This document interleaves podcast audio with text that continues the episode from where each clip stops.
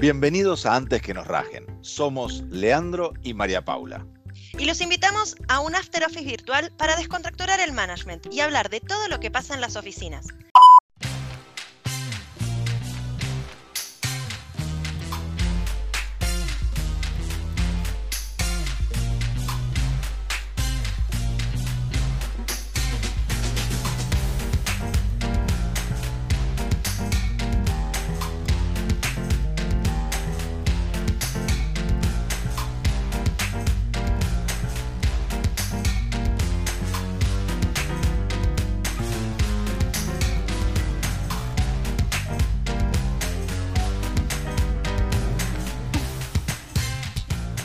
Vamos a entender cómo surfear el, futuro. Esto es lo único que entendemos. Y lo vamos a entender, ¿por qué? Lo vamos a entender gracias a quien nos ayuda a hacer de estos webinars lo que son hoy en día. La persona que, hace todo esto posible, que se conecta con todos, que tiende sus, hilos, sus, eh, parece un, eh, si, digo, si digo que extiende sus tentáculos, enseguida la gente lo toma la chacota, enseguida la gente se ríe, pero, pero es algo así en la producción y es la que hace de estos, de estos webinars esta maravilla que está creciendo, que no para de crecer, que hoy tenemos el miércoles, hace dos miércoles, estábamos llegando a los 400 acompañadores en LinkedIn y hoy ya tenemos 450, rápidamente vamos, eh, vamos creciendo y, eso nos pone, nos pone muy, muy contentos y en gran, gran, gran, gran, gran parte es gracias a tu trabajo. Muy buenas tardes, María Paula, ¿cómo estás? Hola Lea, muy contenta, 451 para ser exactos, así que muy contentos, muy contentos de que, de que esta comunidad de AcuFans eh, siga creciendo. Yo hoy en lo particular feliz de, tenerlo a Germán como invitado, siempre lo digo, es un placer enorme escucharlo contar y escucharlo hablar, y eso que, él pone en su perfil de LinkedIn, que después le voy a compartir, que es un entusiasmador serial, eh, doy fe, es así, así que prepárense, abran bien las orejas, como le dicen a los nenes por acá en el, en el kinder, en el jardín de infantes, abran bien las orejas porque no se pueden perder un segundo de todo lo que va a estar pasando en este capítulo 15 del día de hoy. Excelente, Pau. Y si tenemos que hablar del capítulo 15 y estar en el aire quien se encarga de que todo esto en, el momento suceda lo que tiene que suceder, que la gente pueda entrar, que, el Zoom funcione, que estemos grabando. Y hoy, hoy nos sorprende con unos auriculares gamer ahí de, de, casi pendeviejo, todo, hay que decirlo, esto alguien lo tiene que decir, esto hay que decirlo, esto de pronto, ¿no? Nos hacemos los, ay, mirá qué gamer que soy, ¿Cómo estás, Rodrigo Vargas? Qué gusto tenerte entre nosotros. Muy buenas tardes. Oficialmente estamos en el aire. Después de, eh, muchos dicen después de los 40, uno quiere estar más a la onda. Eh, a veces se escucha ahí después de los 30. Eh, a mí me pasó toda la vida. Siempre quise estar a la onda y un intento. No me sale. Algún día me va a salir, pero siempre me vas a ver con alguna remera más fucsia. Vamos a innovar a ver cuándo la pegamos. Lean, Pau, Germán, Hoy tenemos un sabe vivir tiene, que tiene horas. Que tiene horas. Les voy a decir, tiene horas. Está tibio aún, eh, pero no se lo pueden perder. No se lo pueden perder. Me gusta, me gusta esto, me gusta el sabe vivir. Tenemos que hablar del futuro, que el futuro, como dice nuestro amigo Patricio Rey y su redondito de ricota, el futuro llegó hace rato. ¿Sí? Eh, ya el futuro nos pegó un cachetazo, no golpeó la puerta, la tiró. Y cuando tiró la, puerta armó un descontrol importante y medio que estamos todos entre medio perdidos y muy perdidos. Tenemos ese, como, esas dos, como esos dos estadios, ¿no? Y, aparecen nuevos acrónimos y aparecen eh, mucho del concepto de esta, esta nueva ola y, siguiendo ahí, y me, retrotraigo más en el pasado y cito a Cerú Girano, y estoy rockero, uh, que dice, mientras, mientras miro las nuevas olas, yo ya soy parte del mar, dice, dice, dice Cerú Girán, hace, hace, hace muchos años, Eh, y, es un poco lo que nos va pasando, ¿no? Aquellos que no podemos interactuar rápidamente mientras vemos qué pasa, de pronto nos lleva puesto, ¿no? Y, nos hace parte de, ese mar, pero para evitar y poder gestionar esta ola y elegir la tabla, y, le vamos a preguntar qué nos quiere decir con todo esto, lo tenemos a, a Germán Naumann. Muy buenas tardes, bienvenido Germán, un gusto tenerte en tu segundo capítulo. ¿Cómo estás? Hola, Lean, ¿cómo te va? Hola a todos, ¿cómo están? Excelente. Y yo quiero hacer un comentario. Yo no extiendo mis tentáculos, pero en el lugar donde estoy me los como. Porque desde que llegué, no te voy a decir que desayuno pulpo, pero más o menos. Muy bien. Déjame contar algo importante. A Germán lo tuvimos hace, en el capítulo, Pau, dos, tres. Tres, tres o cuatro tres o cuatro, andaba, andaba por ahí. Confirmado en el capítulo En el capítulo 3 eh, estuvo Germán hablando de marca personal y ahí nos había contado que él hacía varios años había tenido el proyecto en su propia marca de irse a vivir a España. Hoy, ¿desde dónde nos estás hablando, Germán? Desde Santo Domingo, no, desde España. Desde España, exactamente. ya estoy viviendo ya no estoy más en el spoiler, ya estoy en la quinta temporada que hablábamos en ese, en ese día. Bien, bien. Es muy recomendable ese capítulo que además, como Germán es una persona muy, muy, muy especial, es el único capítulo y es la única vez que yo supe que esto pasó, que un Zoom grabó el audio pero no el video. Nunca pasó, nunca pasó. en la humanidad no existe un ejemplo así donde Zoom haya grabado el audio pero no el video. Entonces tenemos... Eh, es sabio Zoom. Pero esta vez, esta vez lo, traemos así para que lo puedan ver. Pero así, como, así como el Zoom no grabó el audio, te voy a hacer un, adelanto y es uno de los podcasts más escuchados en eh, nuestro Spotify. en nuestro Spotify. la gente es curiosa, dice, quiero ver eso que Zoom no, es decir, Zoom bloqueó todo lo que es físico y solo dejó el audio. ¿Por qué dejó el audio. En, YouTube estábamos pensando en ponerte así como con un smile grande una hora, pero era, era, era raro, era, era medio extraño. Pero vamos a ver qué podemos hacer, pero sí está en, Spotify, está y está, está todo lo que tiene que estar, eh, está, está el contenido, que es lo importante, lo pueden escuchar a Germán en esa. Y también en, la, página pueden bajar el, material que compartió Germán con nosotros en ese capítulo, así que está todo disponible. Bien, y está, tenemos también el, graphic recording, el registro visual que nos hizo Ojo que Piensa, así que seguimos ahí, está súper bueno. Y, es interesantísimo escuchar y es increíble cómo van creciendo las, eh, las, no sé cómo se, cómo se dice, María Paula, las, las audiciones en Spotify. Sí, porque no son visualizaciones. no, son, sí, las, las, los, los Escuchaciones. Las, escuchas. Las escuchas, me, pero suena medio raro. sí, medio CIDE, ¿no? Medio ahí tenemos una central de, de inteligencia. Pero, pero estamos por ahí. No se pierdan ahí los canales, después los vamos a, poner en el chat.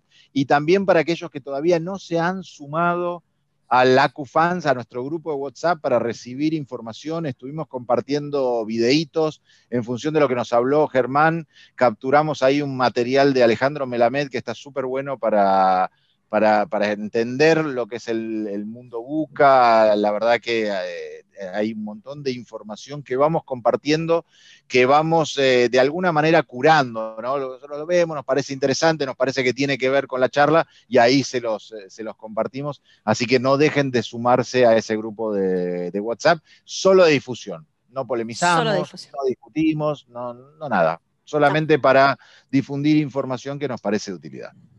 Exactamente, esa es la idea. María Paula, usted dígame para dónde sigue esto. ¿Hacemos eh, selfie? ¿Vamos directamente con la charla? Yo te diría que dejemos el, momento selfie para, para el final. Acuérdense que estamos sorteando los libros, así que está buenísimo. Quédense hasta el final para poder sacarse su foto y compartirla y poder participar del sorteo. Y estén atentos al chat que nosotros vamos a ir compartiendo em, algo de algunos eh, enlaces como para que ustedes lo puedan eh, compartir, lo puedan ver. Y si tienen alguna pregunta para Germán, escríbanla también ahí y nosotros se las vamos haciendo. De todos modos, Germán nos va a ir guiando y nos va a ir diciendo qué es lo que espera y qué es lo que quiere de todos nosotros. Así que atentos ahí para prender las cámaras, apagar cámaras, todas esas cosas. La pregunta de rutina, Germán, ¿querés que apaguemos cámaras? ¿Querés que dejemos las cámaras encendidas? ¿Te da lo mismo? Dejen todo prendido, eh, interrúmpanme. A ver, la idea es que esto sea un diálogo, ¿no? Es decir, no un biólogo, como decía el amigo Moonstock, pero eh, así que si quieren, Germán, para un minuto, te párenme porque la idea es que... Perfecto. Perfecto, entonces. Excelente, entonces. El espacio es tuyo cuando quieras compartir o lo que vos quieras hacer, es, AQR es tuyo. Bueno, muchísimas gracias. Hola a todos allá y gracias también a Adriana, que sé que está por ahí ya con sus, con sus elementos haciendo los dibujos que, me fascinan de, todo lo que vamos a hablar. Eh, pues es cuando nombrabas a Alejandro Melamed, esto, esto tema del buca, que es lo que plantea es que ya estamos yendo a un, a un formato nuevo que se llama BANI, B larga A, N y latina, porque habla de que todo, la vez de bien es frágil, es decir, que todo lo que, lo que damos por supuesto y lo que, lo que nos contiene y lo que conocemos y lo que dominamos es muy frágil, realmente puede partirse en cualquier momento. Habla que el mundo está ansioso, obviamente nosotros estamos ansiosos, todos. O sea que todos están en un clima de ansiedad y sabemos que la ansiedad a veces te lleva a, tomar decisiones que no son las mejores. Habla además, la N es de no lineal, es decir, está hablando ya, ya, se hizo recurrente que hablemos de que la complejidad se estableció, que lo no lineal es que antes era causa y efecto. ¿no? Si yo tengo la certeza que hago esto, pasa esto, lo hago. Bueno, ya parece que lo hago y no pasa. Entonces, es un bolonqui. Y la I que, suma el Albani es que ya no es incierto, es incomprensible. Si realmente hoy eh, tomáramos el Buca y el Bani, es como aterrador el tema. Y yo creo que todo esto son corrientes que van apareciendo y la gente las va tomando y las va adaptando y después se descarta una por una nueva. Todo lo que voy a tratar hoy es de volver a las fuentes. Es decir, eh, hablar de aquellas cosas sobre las cuales realmente podemos operar, las cosas que realmente dependen de lo que nosotros queremos hacer o hacemos. Eh, es un modo de darnos el control. Y como decíamos, voy a tratar de compartir ahora, ustedes me dicen si, si se está viendo. ¿Se está viendo? Sí, señor. Fantástico. Notarás que yo estoy con poca luz porque quiero ver si engaño al Zoom.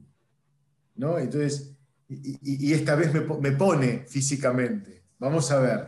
Después, si, si quieren, me ilumino un poco más, pero tengo miedo que lo corte. Pero bueno, em, cuando hablamos de esta, de esta realidad, yo lo que les propongo hoy es que. Ah, esperen que tengo que hacer clic acá primero. Ahí está. Lo que les propongo hoy, que para compartir este, esta charla que vamos a hacer, nos pongamos una situación distinta a la habitual. Yo les voy a decir que nos pongamos con mente de principiante.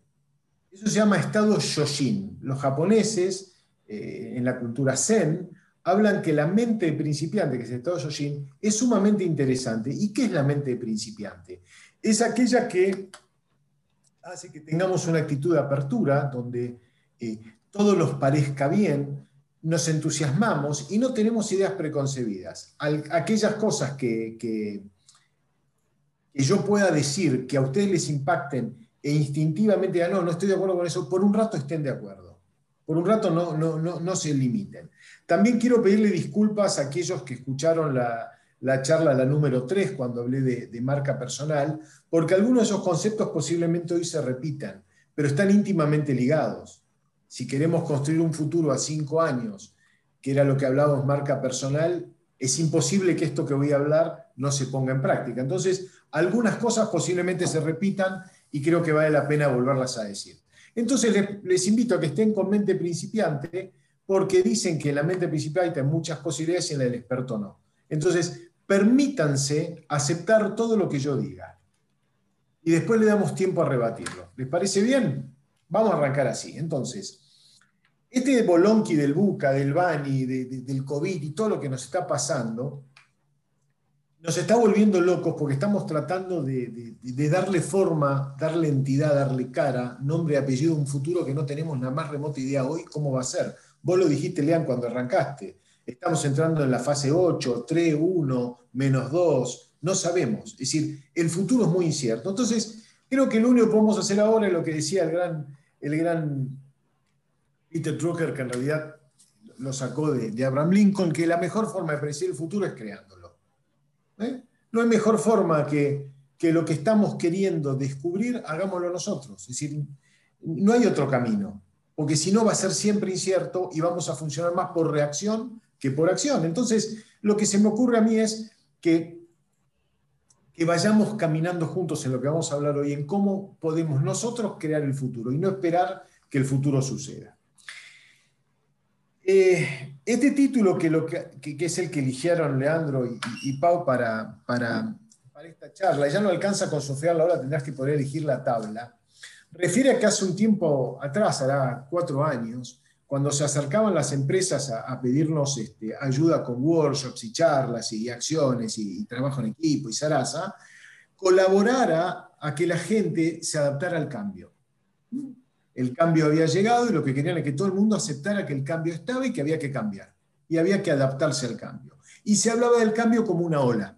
¿eh? Y entonces la metáfora y la analogía más lógica era la ola hay que surfearla, pues si no te pasa por arriba y te tapa. O lo peor, si vos pasas por arriba de la ola, pasó y la perdiste.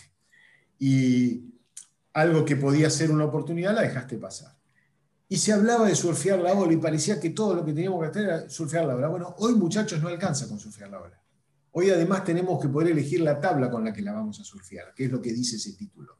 Porque no sabemos cómo son las olas.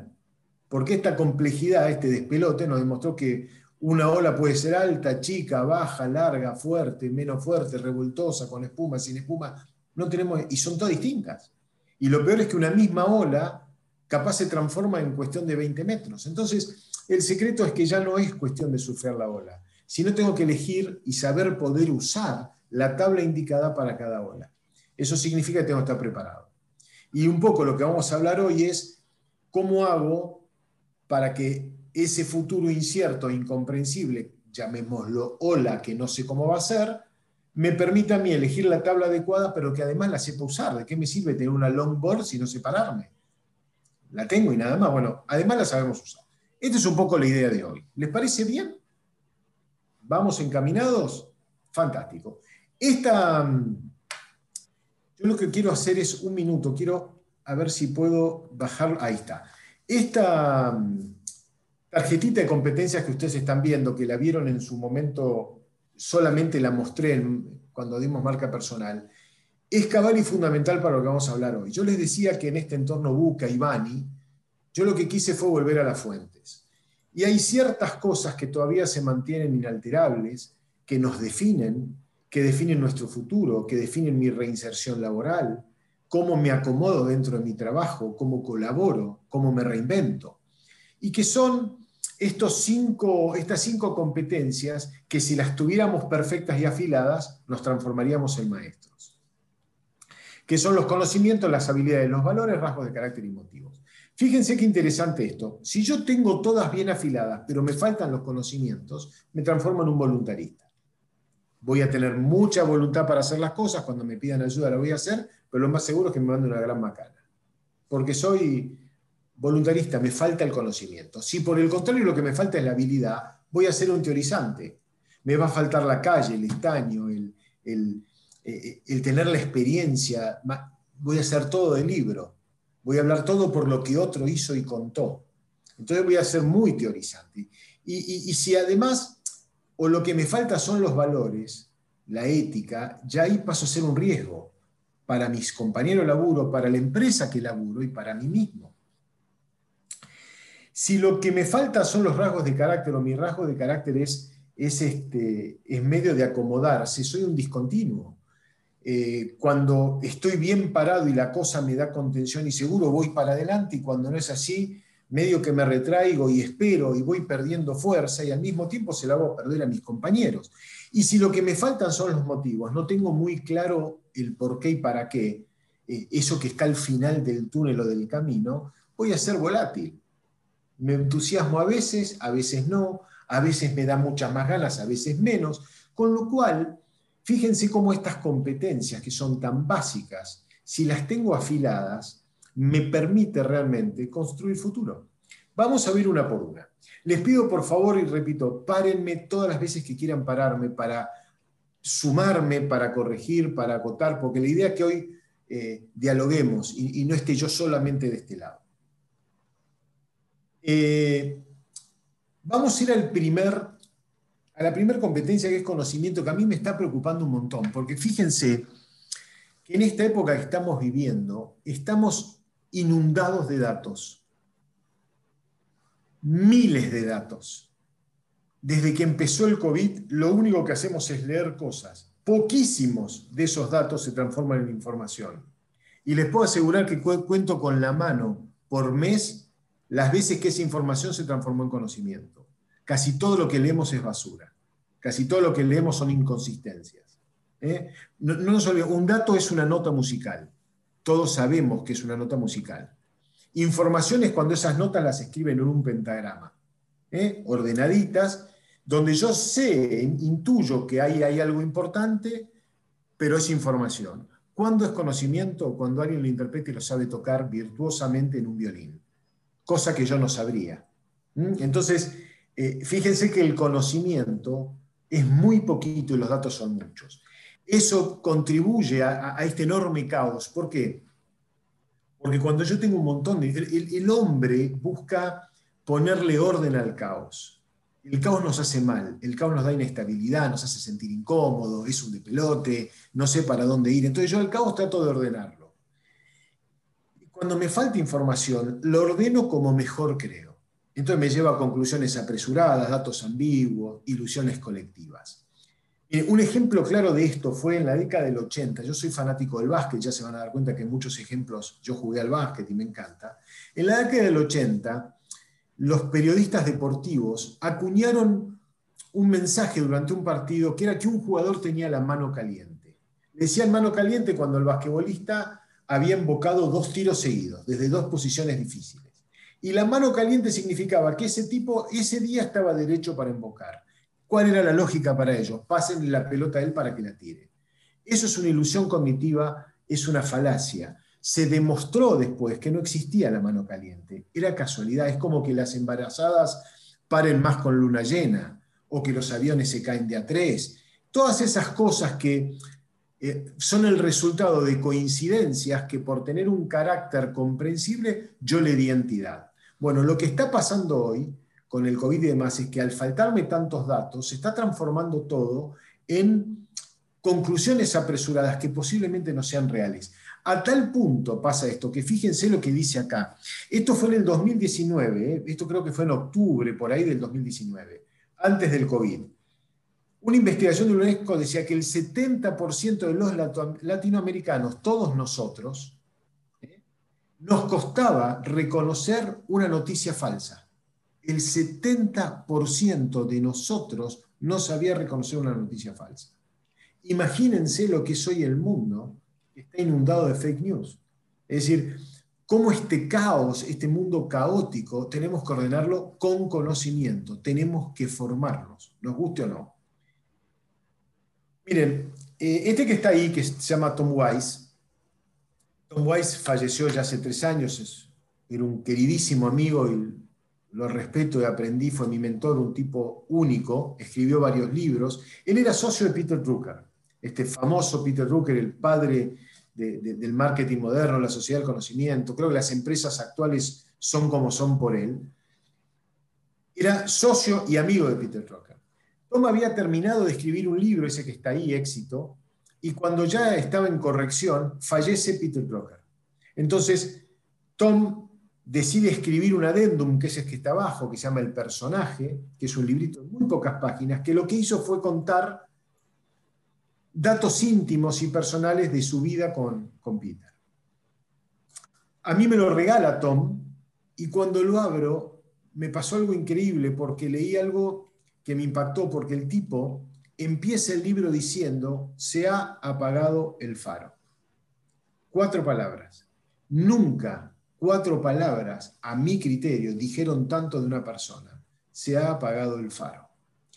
Se los digo y se me pone la piel de gallina porque fue muy emocionante en ese momento y sigue siendo emocionante hoy. Y a partir de ahí es que yo les quise contar lo que para mí era este concepto de faro.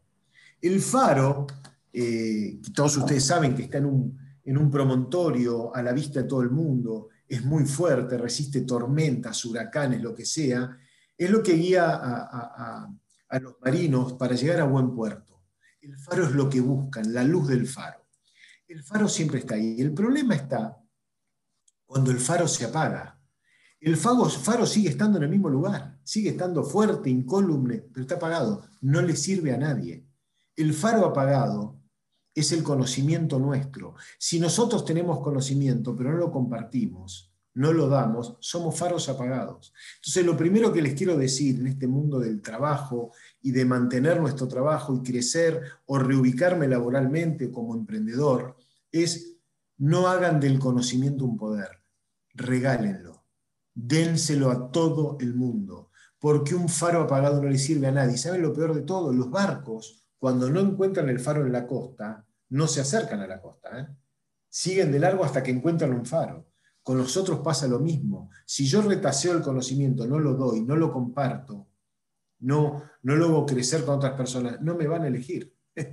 Por la sencilla razón de que no me ven. No sirvo para nada. Entonces, lo primero les decía es, en el mundo del conocimiento es primero, en esta situación actual, sepan, sepan qué es información y qué es conocimiento. Y después, bríndenlo, regálenlo Ustedes, si se ponen a pensar, aquellos que tienen hijos pequeños, ustedes son los faros de sus hijos. Pero lo que es más importante, cierren los ojos un segundo y piensen quién es un faro de ustedes. Y si no les viene rápido la cabeza, ocúpense por determinarlo. Todos tenemos faros. A mí me han guiado infinidad de luces y hoy me guían muchas luces. Mi, socio, mi mujer, mis hijos, eh, un tipo el que estoy leyendo. Entonces, el faro cobra una connotación fundamental hoy. ¿Están de acuerdo? ¿Alguien quiere comentar algo al respecto? ¿Mm? ¿Alguien tiene ganas de decir algo? ¿Están ahí todos? Todos muy atentos, Ger, escuchándote con mucha atención. Bueno, sigo entonces. Sí, por favor. La segunda parte que para mí es eh, una de las más interesantes es el de las habilidades. Ese tipo que está ahí sentado es un técnico de algún deporte, no importa quién es, la verdad ni sé quién es. Pero en el mundo de las habilidades les voy a dar un ejemplo deportivo que es muy fácil. Y es lo siguiente, en casi todos los deportes, fundamentalmente los deportes de equipo, ¿eh? en los deportes de equipo, un técnico es capaz de dividir dentro de, ese deporte, de las características del deporte, ciertas aptitudes que un jugador de elite debe tener. Eso, si tomamos, por ejemplo, el básquetbol, como digo yo, eh, el tipo tiene que saber hacer un pase de pecho, tiene que saber hacer un pase de rebote, tiene que saber picar la pelota, driblear, tiene que saber cómo tirar al aro, cómo, cómo controlar la pelota. Entonces, un buen técnico, un buen este, director técnico, lo que hace es califica a sus jugadores por estos puntos, llamémosle 10 puntos, poniéndole una numeración de acuerdo a lo que él cree que ese jugador es. Esto lo hacía un gran director técnico que tuvo una selección argentina. El tipo llamaba a sus jugadores y decía, mira, para mí este deporte tiene estos 10 puntos. Y vos en el punto 1, que es dribbling, me parece que sos un 6. Por esto, por esto y por esto. Y yo te voy a pedir un favor. Me gustaría que en los próximos entrenamientos hagas un esfuerzo para transformarlo en un 7. Si podés en un 8, mejor. Y en pase de pecho sos un 9, la verdad de lo mejor que hay, ni te preocupes. Dribleando la pelota sos un 5. Cada tanto te distraes y te bueno, quiero que lo transformes en un 7. Estos tipos lo que logran con esa pequeña mejora es incrementar al jugador de elite. Porque lo que pasa es muy normal. Un jugador de elite, cuando ya sale en los diarios, generalmente destacan determinadas particularidades de su juego. Es un genio pateando tiro libre, es un fenómeno dominando el medio de la cancha. ¿Qué es lo que creen ustedes que más practica en los entrenamientos ese jugador? Eso, porque no quiere decaer, porque eso es lo que lo llevó a los diarios. Y ahí está el error, porque lo que hace es que no crecen las otras habilidades. Trata de mantener aquellas. Estos técnicos lo que hacen de genial es lograr que con pequeños incrementos eleven el potencial del jugador. Bueno, imaginen, eh, imagínense esto en nuestra esfera de laburo, en cómo somos nosotros. Generalmente nos movemos en nuestra zona de confort, nos movemos en lo que sabemos hacer y en lo que sabemos hacer bien. Y aquello que no, lo tratamos de esconder abajo de la alfombra porque es muy incómodo. Háganse una lista privada, íntima, con una raya en el medio, en qué son buenos y en qué no tanto. Y enfóquense en el que no tanto. Traten de mejorar ese 5 a un 6, a un 7, no mucho más que eso. Imagínense el potencial. Porque el tema de la habilidad es que uno generalmente confunde algo para lo cual es medianamente virtuoso con habilidad adquirida. Yo soy bueno en determinada cosa porque Dios me hizo bueno y me sale bien. Y yo creo que es una habilidad adquirida y la mantengo. No, no, habilidad adquirida es aquella que lo que me cuesta lo hago bueno lo mejoro. Estos tipos que ustedes van a ver acá, Stephen Curry, que en este momento es el dios del básquet, acá lo ven driblando con dos pelotas, miren en el cuadrito de la derecha. Stephen Curry tenía el problema que cuando él estaba dribleando y veía los pies de un jugador y no veía la, la pelota, se desconcentraba y le robaban la pelota. ¿Qué es lo que empezó a practicar? Dribleaba mirando una pelotita de tenis tirándola para arriba, después dribleaba mientras se la tiraba el entrenador. ¿Por qué? Porque él quería mejorar en lo único que no era bueno. Acá ven, bueno, otra crítica le hacían Stephen, que él sacaba el tiro del pecho y lo tenía que sacar de arriba, lo practicó hasta que tiene el tiro más perfecto del NBA. Este tipo se llama Tom Brady, lo conocen todos, aunque no les guste el fútbol americano. El mejor quarterback de la historia. ¿Qué es lo que se le critica a Tom Brady? Que como quarterback no sabe salir, no tiene velocidad para correr para adelante para escaparse de los tipos que lo quieren agarrar. Bueno, fíjense qué es lo que practica hoy con 42 años y siendo el mejor del mundo. Exactamente eso. Él quiere seguir practicando salir para adelante. A este muchacho Leonel Messi lo conocen. Se quedaba a patear entre 100 y 105 tiros libres después de entrenamiento porque era malo. ¿En qué se transformó? Larry Bird, que fue durante muchos años uno de los mejores basquetbolistas de la historia, fue Tapa Sport Illustrator, cuando él ya, era un consagrado, era el mejor en casi todo, eh, él cuando termina el entrenamiento, él se queda tirando 400 tiros libres y de media distancia. Es un plomo hacer eso, créanme que es aburridísimo. Es un plomo. Lo hacía, decía, pero si era el mejor. Entonces, un tipo le pregunta a un periodista, pero ¿por qué lo hacía? Y Larry Bird dice, estoy en la tapa de las revistas, posiblemente hoy esté entre los mejores. Dice, pero mi cuerpo cambia, mi vista cambia y debo adaptarme a eso. Eso es entender lo que significa una habilidad. Es mantenerla readaptándola a los tiempos y a que corren y al paso del tiempo. Que yo sepa hacer algo hoy no significa que sirva como lo hago mañana. Entonces, lo máximo les puedo decir es, en el mundo de las habilidades, primero traten de mejorar aquellas que pueden ser necesarias y en las que no son tan buenos. Una escala pequeña, de 5 a 6, de 6 a 7.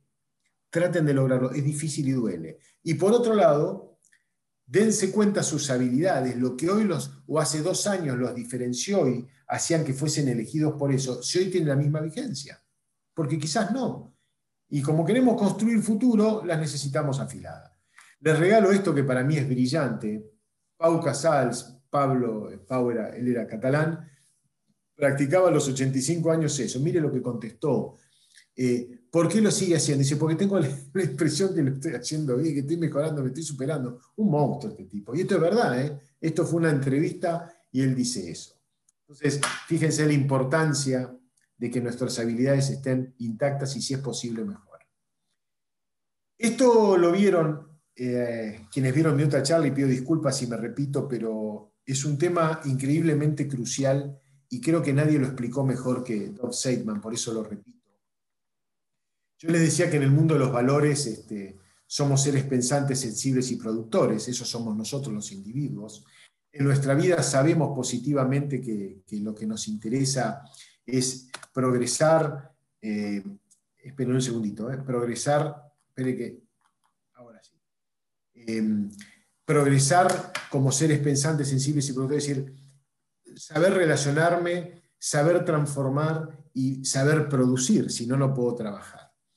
Pero el tema es que hoy, más que nunca, estamos atravesados por nuestra visibilidad. Hoy el teléfono, esto, nos expone constantemente. Es decir, lo que pensamos, lo que decimos, queda registrado en el éter en un instante por más que lo borremos. Entonces esa visibilidad nos está llevando hoy a que tenga una importancia que jamás en la vida tuvo el cómo hacemos las cosas. Y cuando digo jamás en la vida tuvo, estoy convencido, lo he leído, comparto la, la visión de mucha gente, nunca el cómo hacemos las cosas tuvo tanta importancia. Fue tan determinante en nuestro suceso. Em, este tipo, Dov Seidman, que es un genio, este libro se llama How, se los recomiendo. Eh, yo siempre cuento, es un libro que tiene 470 páginas, yo tengo marcada 380, es decir, marcadas, eh, es mi libro de cabecera.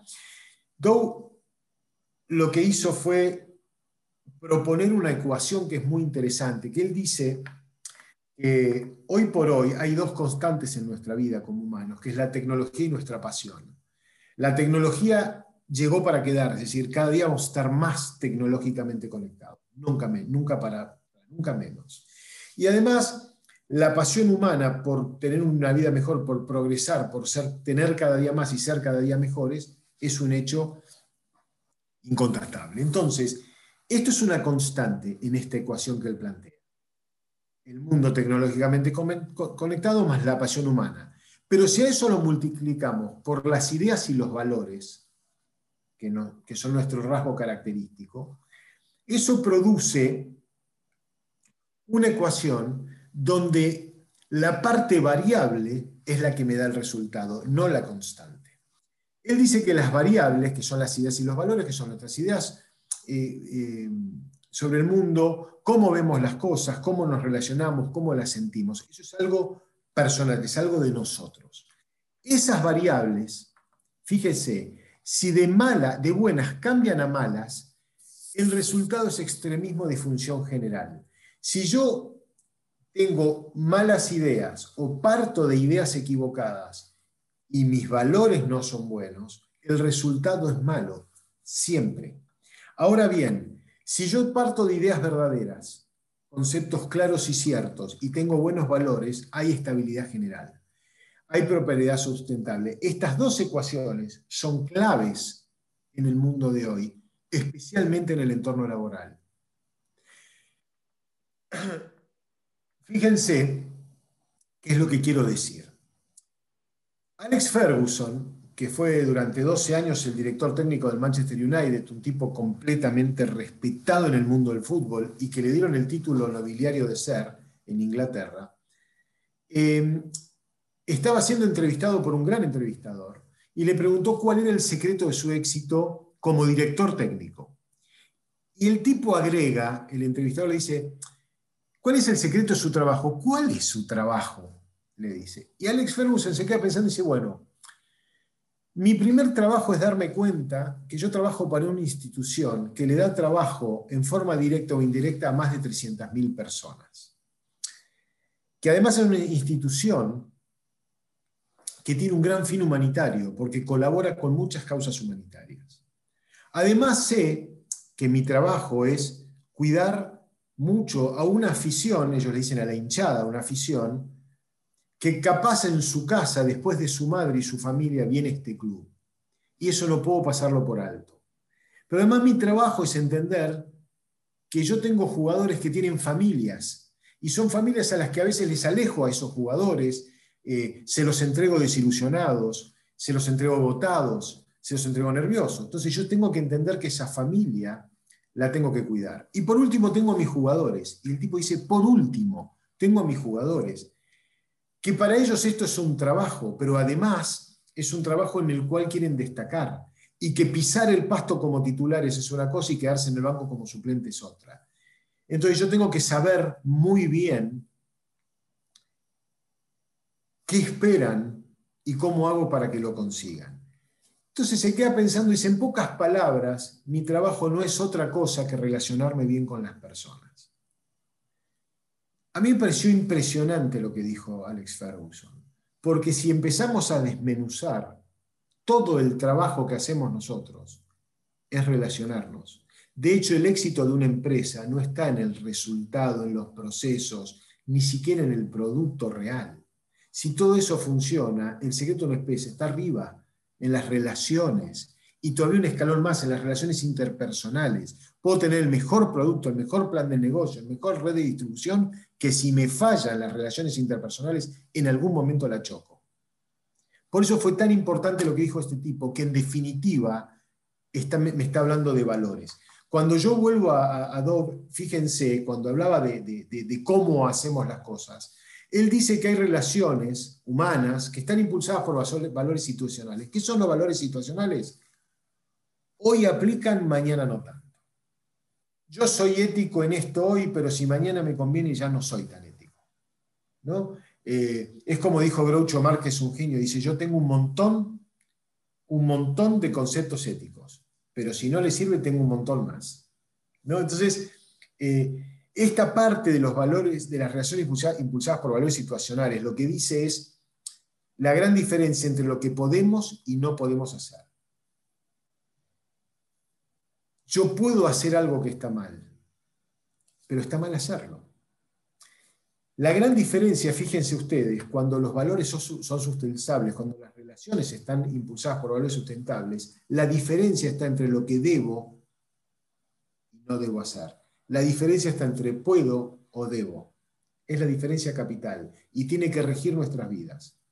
Yo puedo ir en un auto llegar a un semáforo en una intersección a las 4 de la mañana, que no haya nadie, ni mosquitos, no hay riesgo para nadie, que si yo cruzo el semáforo en rojo no va a pasar nada. ¿Puedo hacerlo? Sí. ¿Debo hacerlo? No. Tan sencillo como eso. Entonces, el cómo hacemos las cosas hoy, en la base de construir futuro, está en que yo tengo que hacer lo que debo, no lo que puedo. Y no se negocia. Al menos así es lo que yo creo. ¿A qué llegamos ahora al carácter? A ver, eh, en esto de los valores suele haber a veces muchas, este, muchas eh, opiniones encontradas. ¿Hay alguien que quiera, quiera compartir algo? Yo estoy abriendo un poco las cámaras. ¿Hay alguien que quiera compartir algo con, esto que decía sobre, sobre este tema? ¿Alguien que esté de acuerdo, que esté en desacuerdo, que, quiera, quiera agregar algo? Porque es un tema que es bastante interesante.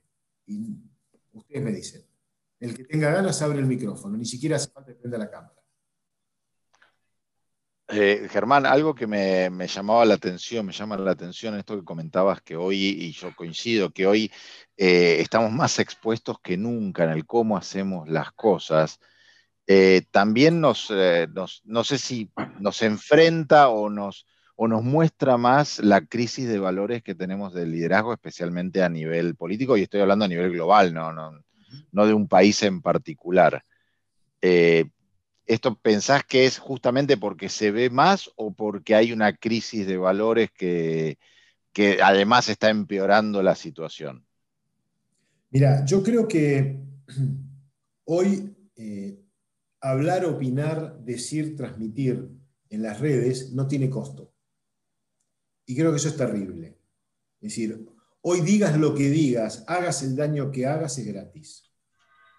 ¿Eh? salvo que le cortaron el Twitter y el Facebook a Trump y ahora Maduro, que, que se ha armado, mira, el otro día en una mesa con amigos discutíamos, había muchos que estaban en contra de esa decisión y otros que estábamos a favor. Yo estoy a favor por la sencilla razón de que Twitter y Facebook son empresas privadas y tienen todo el derecho del mundo de tomar una decisión de ese tipo, porque no es periodismo. Acá hablaban de censura. Ni Twitter ni Facebook es periodismo. Punto. No hay periodismo. Se vierten opiniones privadas al no tener costo, al ser gratis, la gente cree que puede decir lo que quiere. El tema es que todo queda registrado. Y hoy esa crisis de valores que antes quedaba oculta porque no se hacían visibles, como decís vos, hoy al ser visibles, en todo momento, aunque lo borres un segundo después, eh, generan mucho más daño. Porque antes generaba el daño de que existan, ahora le suman el daño que se propagan y que haya mucha gente encima que no sabe separar esa diferencia entre eh, esa ilusión cognitiva de la mano caliente y las compra. Y lo que es peor no es que las compres, es las acciones que tomás a partir de esas ideas falsas o de esos malos valores. El problema es qué acción articulás. Porque si todo se quedara en vos, no pasa nada. El problema está, yo te hablo acá porque vos estás ahí, ¿eh? si no hablo acá para, para que vean todo. El problema está, ¿qué acción viene después? El rebote del dato. Entonces, eh, pero para mí esto es capital, chicos. Es decir, el tema de, hacer lo que se debe y no lo que se puede, eh, es como la vieja historia, esta fue famosa que la contó Mark Twain, ¿no? que él, iba a pescar con el padre eh, todos los años a un lago y él quería sacar un esturión que sabía que había grandote y que yo, hasta que una noche, bajo luna llena, él cuenta que logra, él tenía 11 años, pescar el esturión. Y sacó un esturión que era enorme. Y el pibe estaba emocionado porque se lo iba a llevar a su abuelo y el padre le dice, quiero decirte que lamentablemente a las 10 de la noche terminó la temporada de pesca. Son las 12 de la noche. Tenés que devolverlo al agua. Y Martín mira para todos lados y dice, estamos solos, no hay nadie. Nadie, no lo ve nadie. Dice, pero vos sí. No lo sabe nadie, pero vos lo sabés. Tenés que devolver el pez al agua. Y él decía que fue la mejor enseñanza que recibió en su vida tenés que hacer lo que debes, no lo que podés. Por eso lo, resalté. Eh, hacer lo que hay que hacer aunque nadie esté, aunque nadie esté mirando. Y, es clave. Es clave. Y, cuesta. ¿eh? Obvio que sí. Y tiene que ver con esto que vos decías antes de ser faro, que vos decías uno es faro de sus hijos. Y también tiene que ver con eso. O sea, si uno transmite que hay que hacer las cosas bien.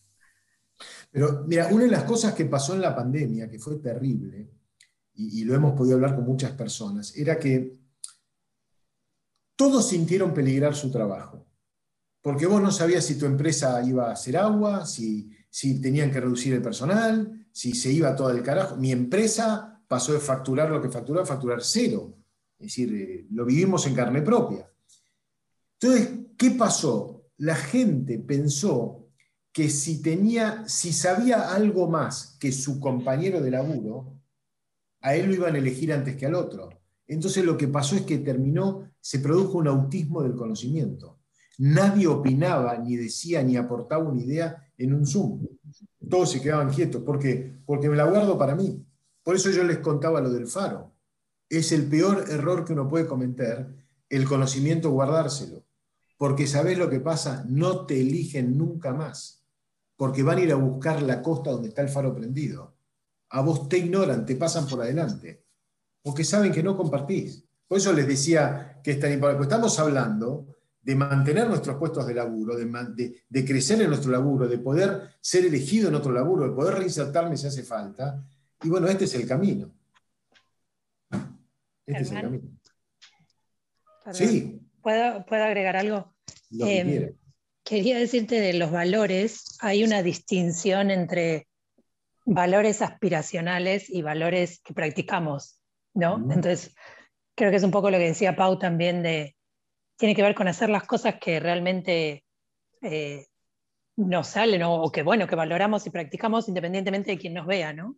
Y muchos, hay muchos ejemplos siempre con los aspiracionales de padres que le dicen a los, a los hijos no hay que hablar mal de la gente eh, cuando no están presentes y después que los hijos escuchan en una conversación que ellos están haciendo eso.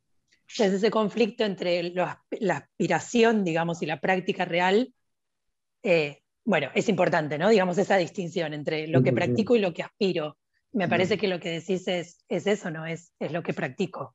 ¿no? El, deberíamos es, es, mi valor, digamos, mi, mi eje, más allá de, de, lo que pasa. Y no sé, personalmente a mí, o sea, te hace sentir bien eso, ¿no? Cuando te das cuenta que independientemente de quién te mire, lo estás haciendo porque, porque te hace sentir bien. Entonces es mm. como, es muy gratificante, eh, no sé, cualquier gesto que sea levantar una botella en el mar o cualquier cosa que veas que, que no necesariamente alguien lo tiene que mirar que, para que vos lo hagas, ¿no? Tiene que ver con esa gratificación personal también de vivir tus valores, ¿no? De, de hacer eso que crees que es lo correcto. Sí, gracias, pero es, absolutamente así, es decir, y tiene el peso de la prueba que vos acabas de decir, ¿no? Es decir, te hace sentir bien. Sí, Marina, ¿cómo estás? Buenas noches. ¿Cómo estás? Eh, mi ejemplo personal es una vez, eh, yo iba manejando con mi hija que hoy tiene casi 17, tenía 3 años y me dice, mamá, ¿por qué frenas en todas las esquinas? pero porque tienen que cruzar las personas. Bueno, por nosotros no frena nadie. Para mí fue lapidario, fue tremendo la mirada de un nene de tres años. por nosotros no es terrible. ¿eh? Bueno, vos sabés que podemos hablar ahora si eso. Yo acá en España estoy viviendo como si estuviera en Disney, en, ese aspecto. Estoy viviendo una cultura del respeto y me di cuenta cómo me hacía falta y me estoy dando cuenta cómo en algunos países en los que eh, lamentablemente se nivela para abajo y, lo, lo, incorrecto se hace costumbre, y cuando se hace costumbre se acepta, y cuando se acepta se adopte, y cuando se adopta es parte. Y es terrible eh, que pase. Y el se puede contra el se debe eh, está viniendo de arriba. Entonces, si hacen lo que pueden y no lo que deben, es, brutal. Es brutal. Bueno, gracias por, por todos los aportes de ustedes. Bueno, esto es, es un tema, y me, gusta que a ustedes les impacte como a mí, ¿no? Eh, cuando llegamos al carácter, dentro de esas competencias, lo único que te pido, lean y, Pau, háganme un gesto, lo que sean, cuando me pase de, tiempo, porque al poder hablar, capaz, este, voy a tratar de ir lo más rápido posible. Cuando te apagamos la cámara y el micrófono, Ger, no, te preocupes. Me cortás, listo. Sí. Eh, Zoom ya lo debe haber hecho. Eh, cuando llegamos al mundo del carácter, vamos a irnos de lleno al mundo de la relación 10-90.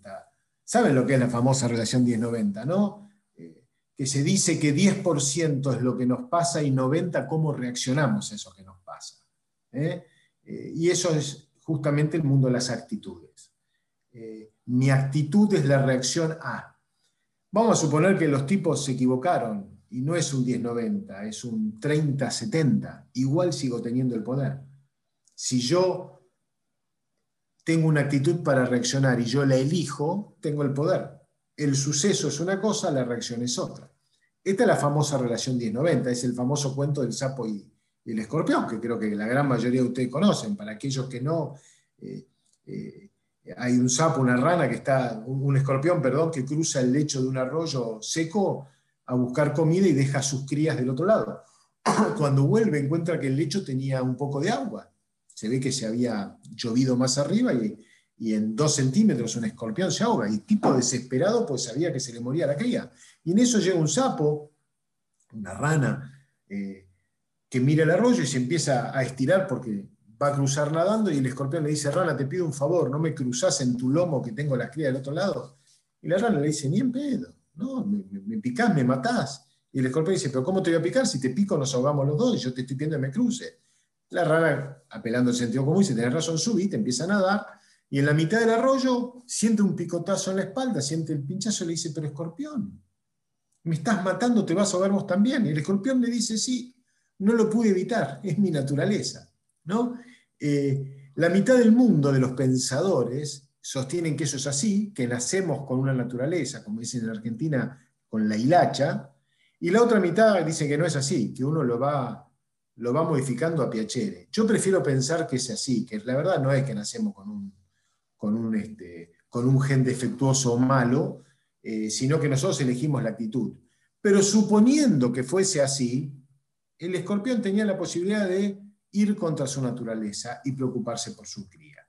Entonces, esta relación 10-90 lo que habla es la importancia de la actitud. Y yo por eso quiero contarles una cosa muy rápida.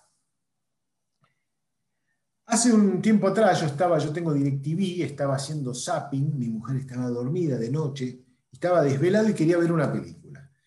Y en DirecTV las películas empiezan en distintos horarios, estaban todas empezadas, algunas, hasta que la única película que no había visto y que empezaba en 10 minutos era una película que se llamaba About Time. Y el texto con que te explicaba la película decía esto, cuando Tim Lake cumple 21 años, su padre le dice un secreto, los hombres su familia pueden viajar en el tiempo. ¿Mm? A pesar de que él no puede cambiar la historia, Tim decide mejorar su vida buscando una novia. Conoce a Mari, se enamora y finalmente se gana su relación con los viajes en el tiempo, un poco astucia. Instintivamente pensé que me entretenía mucho más ver un programa de modas o un programa en un idioma que no entendiera antes que ver esta película, porque esto que me presentaban era horrible. Pero era la única que había, no tenía otra posibilidad. Así que la vi. Hoy está entre mis cinco películas preferidas. Me parece una obra maestra, desde todos los contactos pero, costados. Pero ¿por qué en particular se los quiero contar? Como dice la película, este chico, ahí el padre le está enseñando que cuando se concentra en un espacio cerrado y aprieta los puños, él puede viajar en el tiempo, pero siempre al pasado. Y no a cualquier pasado, no puede ir a visitar a Colón, a un pasado que él haya vivido, del cual ella ha sido parte. Y él puede modificar ese pasado. Y hay una parte de la película, que es la que les quiero contar a ustedes, que es fenomenal. Te muestra la cámara que él prende la luz a la mañana, la mujer está durmiendo, se levanta, va a hacer el desayuno, hace el desayuno así rápido, se lo da a la hija, agarra el, maletín, se va caminando medio apurado porque llegaba tarde, para en un Starbucks, lo atiende una chica, espera en la cola, chica muy amable, hola, ¿cómo estás? Bien, ¿qué querés? Quiero un café. ¿Te gustaría algo más? No. ¿No querés esto? No. Le da, se va, llega a, la oficina, que es donde él trabaja, que es en un estudio de abogados, donde el jefe es un, déspota, un tipo de merda, y su compañero de trabajo un tipo con muy poca personalidad, y el, el déspota este lo está cagando a pedos a, a su compañero y él no dice nada, es una situación muy incómoda, de ahí se van juntos a un juzgado donde él está representando a una persona, el jurado lo absuelve y ellos se dan vuelta y le hacen así, y va corriendo y vuelve a su casa, y cuando llega su mujer le dice, este, ¿cómo fue tu día? Dice, no, la verdad fue un día, fue un día pésimo, un día para olvidar. ¿no? Y ella le dice, este, bueno, qué lástima, porque si hubiera sido un día pleno de alegrías, quizás lo hubiéramos compensado con sexo. Apagan la luz y se hace toda la pantalla negra. Y vos ves que se escucha un ruido y este chico se mete en el placar aprieta los dedos y su día empieza de nuevo. Y la cámara te muestra que él se levanta, va a hacerle el desayuno a la hija y le hace bromas. Antes de irse le da un beso a la mujer dormida. Se va cantando, llega al Starbucks. Cuando la chica lo atiende, le dice, ¿cómo estás? Bien, bárbaro, hizo un día. Ah, yo también.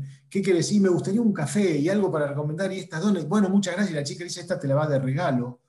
Y llega a, a la oficina donde el jefe lo está diciendo de todo a su compañero y él escribe en una hoja un insulto al jefe, medio como para hacerle un poco de, compañerismo y empatía con su amigo, y llegan al juzgado y cuando lo, eh, a, su este, cliente lo, lo liberan, tiran los sombreros, lo abrazan, gritan, se abrazan, llega a la casa y la mujer le dice, ¿cómo fue tu día?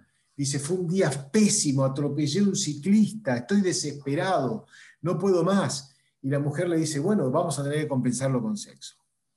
¿Por qué les cuento esto? Porque la película te dice algo que para mí es una epifanía en mi vida. Porque lo que te dice la película es que este chico tenía la posibilidad de cambiar su día, pero nosotros no.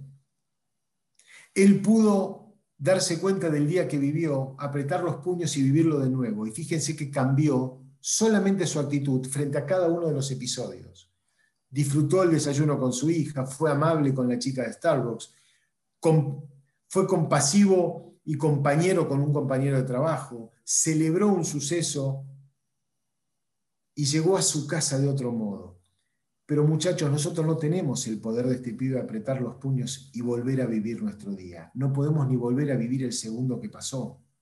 Entonces estamos presos de nuestras reacciones. Estamos presos, y se los dice alguien que es un esclavo de su reacción. A mí me cuesta muchísimo corregirlo. Yo me lamento cuatro veces por día de algo que reaccioné o dije. Y no lo puedo solucionar, trato. Pero ténganlo en cuenta que el rasgo de carácter es vital para nuestra vida. La actitud la eligen ustedes, pero elíjanla a tiempo, porque no tenemos la habilidad que tenía este pibe de volver a vivirla. La que hicimos, la hicimos. Entonces, tengan en cuenta esto. Em, voy a pasar un poco más rápido esto y vamos a ir a los motivos. La quinta. Los motivos para mí son fundamentales. ¿Qué nos impulsa en nuestro laburo? ¿Qué nos inspira? ¿Qué me hace que esté en el borde de la silla y realmente lo disfrute? ¿Qué es lo que hace que esto pase? Pónganselo a pensar.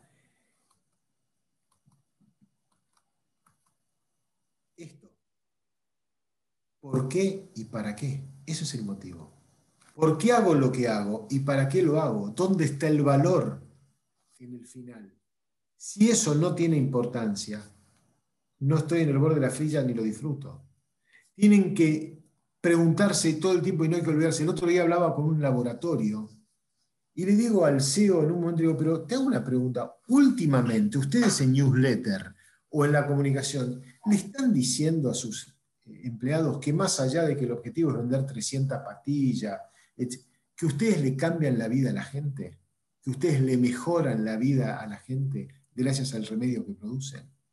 Me dice, no, hacelo porque es mucho más valioso para el tipo que apriete el botón de la máquina saber que gracias a apretar ese botón se cura una criatura y vuelve a correr en una plaza, a saber que está vendiendo 500 pastillas y que hay que vender 600.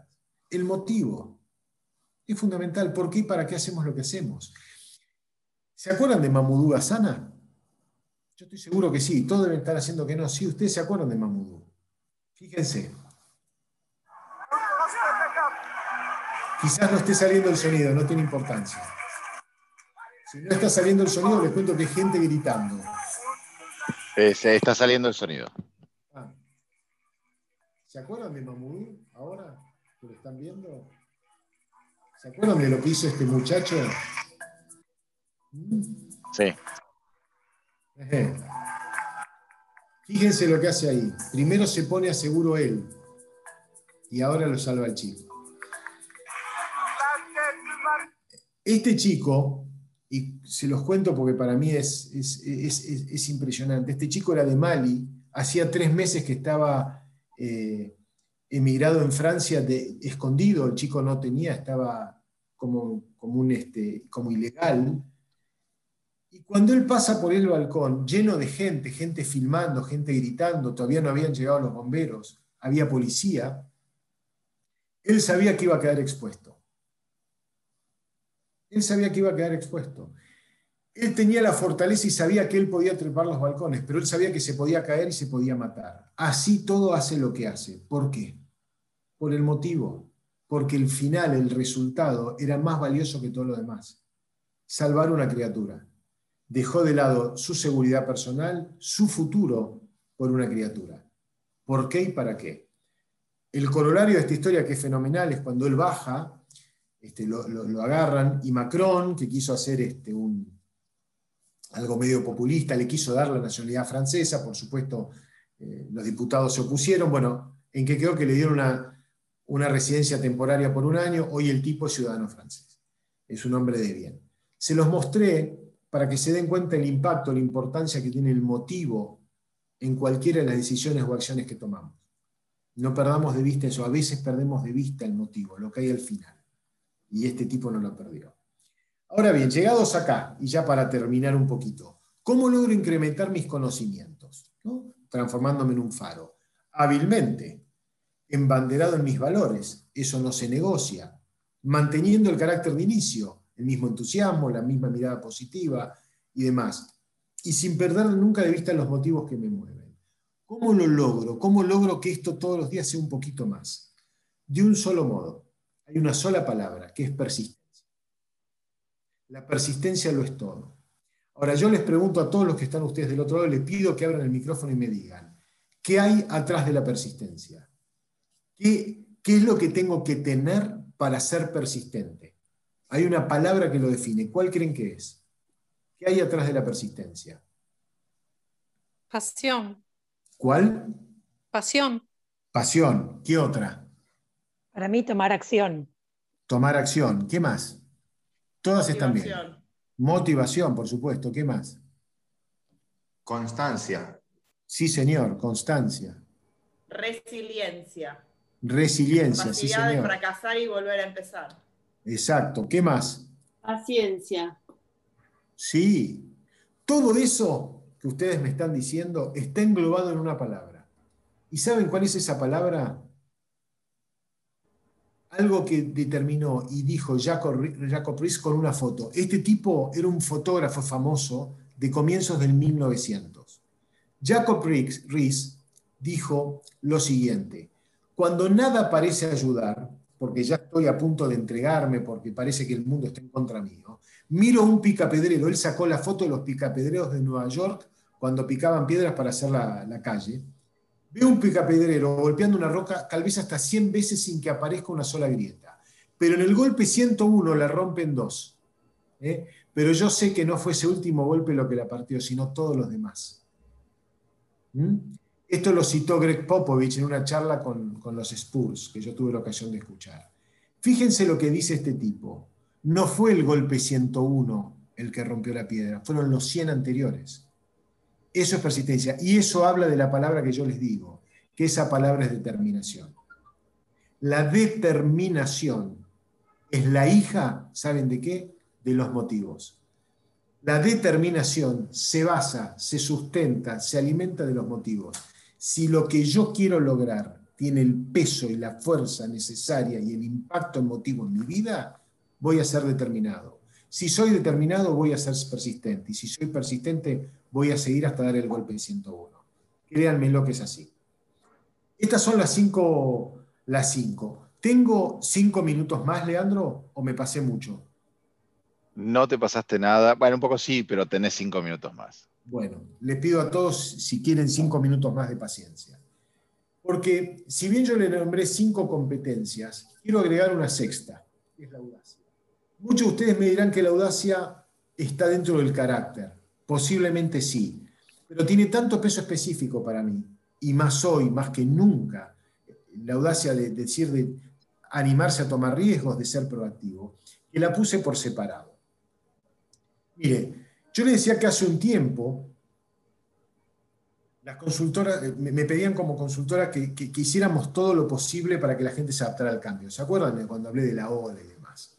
Y fue así. Ahora, el año pasado, de lo que más me hablaban era que necesitaban que fueran más audaces. Necesito romper el status quo, me decían todos. Sacarlos de la zona de confort. Que la gente sea más audaz, que la gente se anime, que la gente se arriesgue. Ahora yo les pregunto, ¿cómo se permiten ustedes en su trabajo ser audaces? ¿Cuándo se permiten ser audaces? ¿En qué situación? Si ustedes les dijeran, che, tienen que animarse a hacer algo que puede salir mal. El premio puede ser mal, pero puede salir como el culo y quedar expuestos. ¿En qué momento ustedes, bajo qué situación ustedes se animarían a ser audaces? Díganmelo, a ver. Están en un laburo, ¿cuándo se animarían a ser audaces? Aunque los exponga que salga mal. ¿Qué condiciones se tiene que dar? cuando sentís que la cultura eh, y que tu jefe, quienes dirigen la compañía, están preparados para recibir ese, error, ¿no? Para recibirlo con, no te voy a decir con los brazos abiertos, pero por lo menos con tolerancia, con tolerancia y aceptación. Absolutamente. es, es, así como vos lo dijiste. Fíjense, es solamente cuando tengo confianza. Es solamente cuando yo sé positivamente que, que mis pares, mis pares, saben que si yo hago, hago lo que hice es por un beneficio de bien común y no por uno personal, cuando mi jefe sabe que si lo hice es porque yo creía que era lo correcto y me banca, y, si y yo estoy confiado. Ahora, si yo creo que por hacer algo puedo tener un castigo, eh, seguramente no lo haga y no me permita ser, la audacia, ser audaz. Entonces, eh, este concepto de la audacia eh, es fundamental para poder construir un futuro.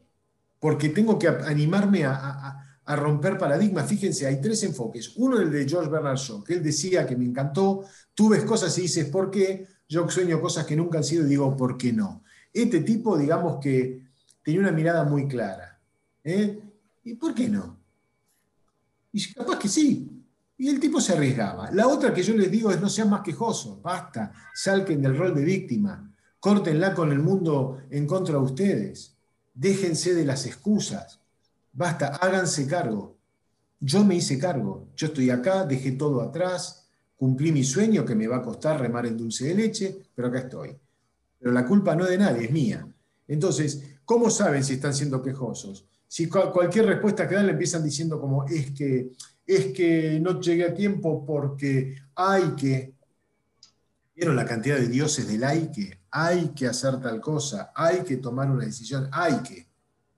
¿Eh? Bueno, no sean quejosos. La otra es la que me gusta más a mí.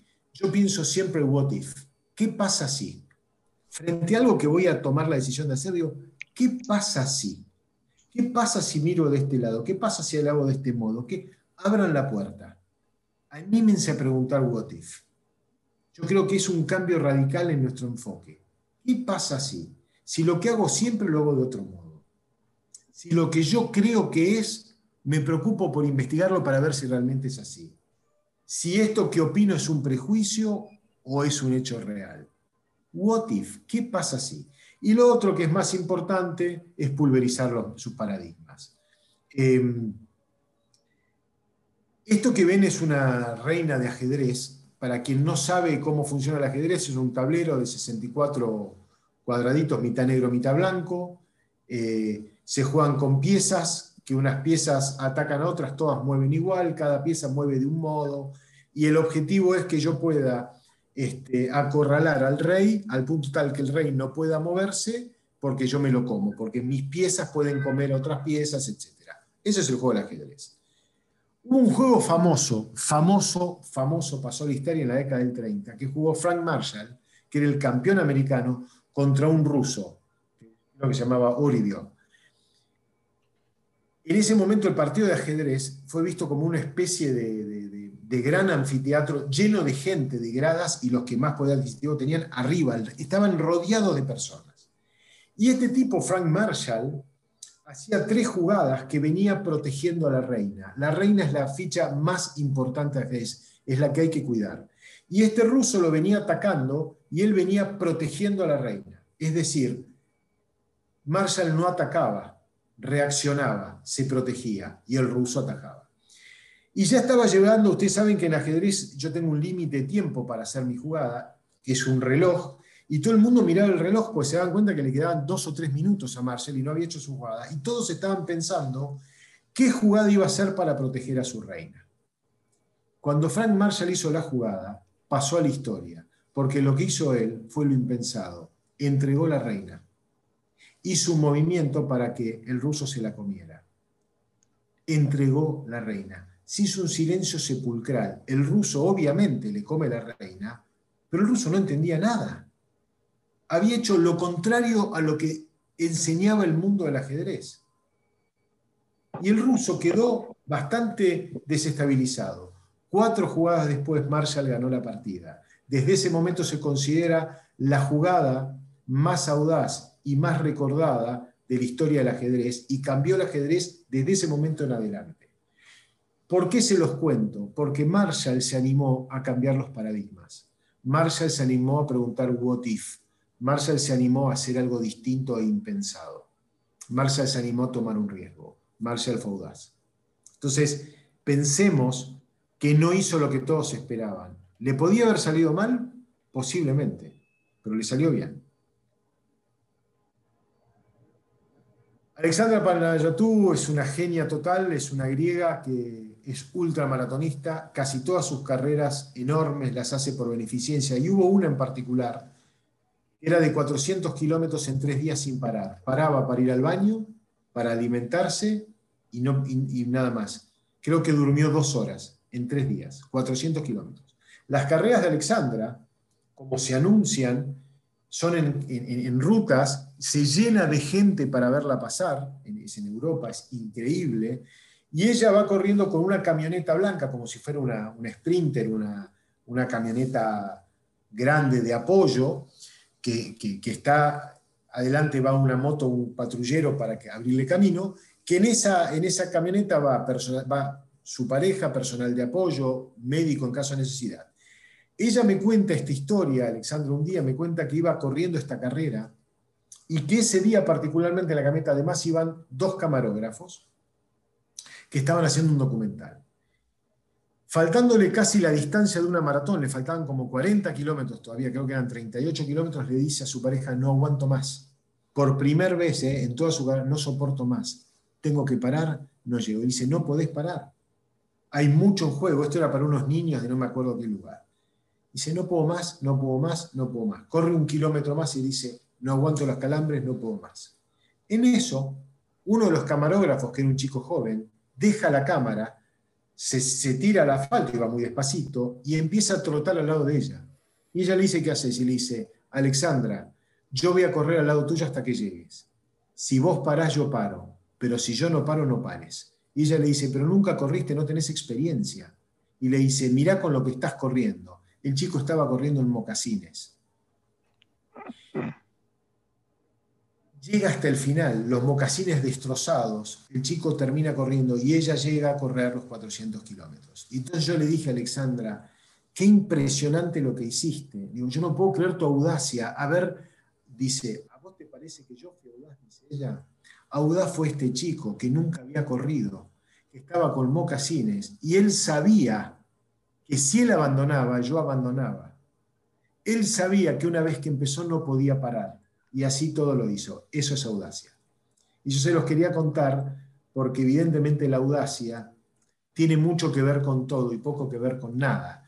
Es decir, la audacia está en todos los rincones. Lo único que les digo, hay momentos en nuestra vida que las tenemos que ejercer. Y estos ejemplos creo que valen la pena.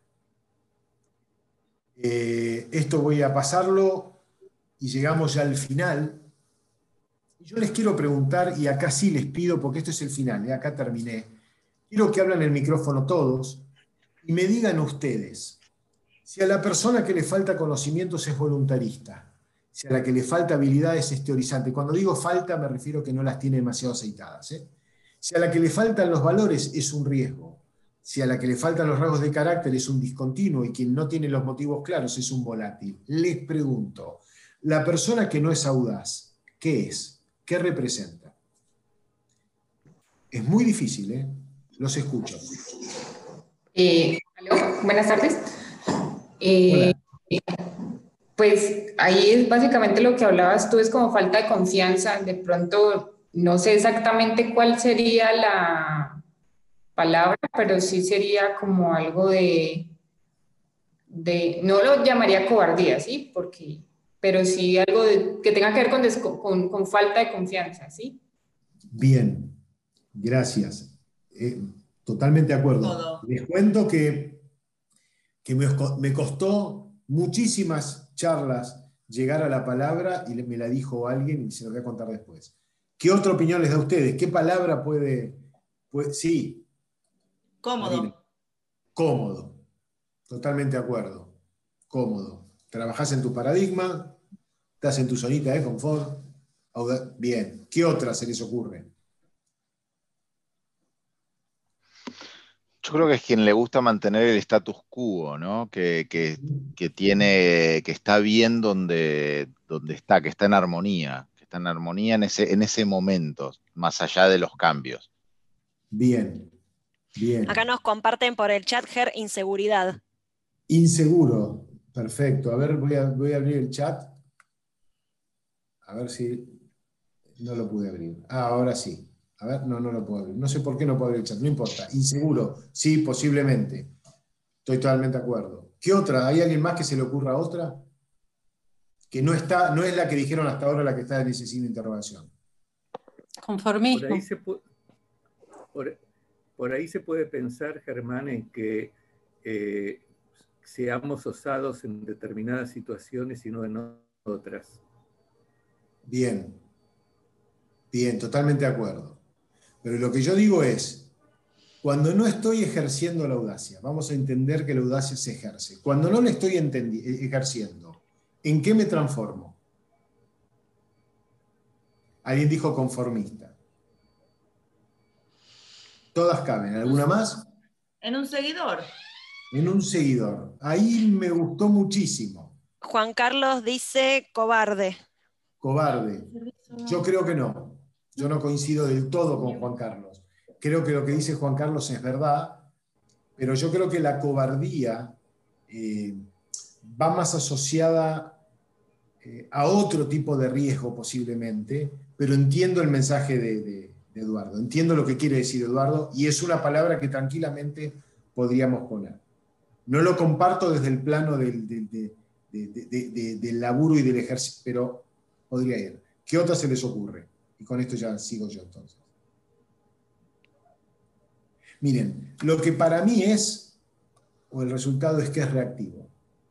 es una persona que reacciona a un suceso, no produce el suceso. Por lo general, un audaz es una persona proactiva, es una persona que no espera que algo pase, hace que algo pase. Entonces, a mí me da la impresión que quien no está ejerciendo la audacia en ese momento, que no está mal, que no sea audaz, está reaccionando a un suceso, no está produciendo un suceso. Y hay una enorme diferencia en que yo trabaje sobre algo que pasó y que, a que yo trabaje en algo que pasa como yo quiero que pase. Eh, es algo que está más relacionado con el contexto. Trabajo en el contexto, no en el suceso. El contexto es el lugar donde las cosas suceden para que el suceso suceda. Dicho en un... ¿eh? Pero, mire, a mí una vez un tipo me dijo algo que fue genial. Cuando yo les preguntaba lo mismo que a ustedes, eh, ¿qué palabra me define? Me dice, el chofer de la camioneta de Alexandra.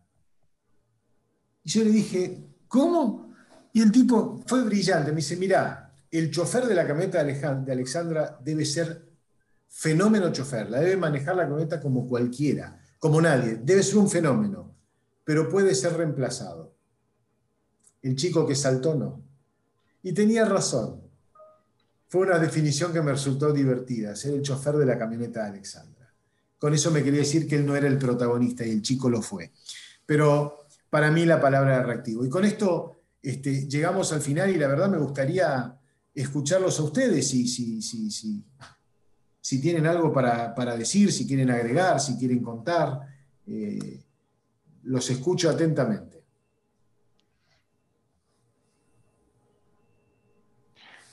La verdad que está, está fantástico, Ger. Germán tiene esta Germán habilidad. tiene eso, tiene esa habilidad. el silencio es porque quedamos todos como, como maquinando en un montón de conceptos. Y yo a Ger lo conozco hace un tiempito, no, no muchísimo, pero sí un tiempito, y me hizo escribir dos hojas de cosas que él va diciendo y yo voy tomando nota, porque son todas cosas para, inspirarse y está buenísimo y es, un placer enorme. Yo lo dije en el capítulo 3, lo repito de nuevo ahora, es un placer escuchar a Germán hablar. Gracias. Te invitamos a ver Antes que nos rajen, un programa quincenal online y gratuito. Para saber más, podés buscarnos en Instagram y en LinkedIn. Acompáñanos, tenemos mucho que hacer. Antes que nos rajen.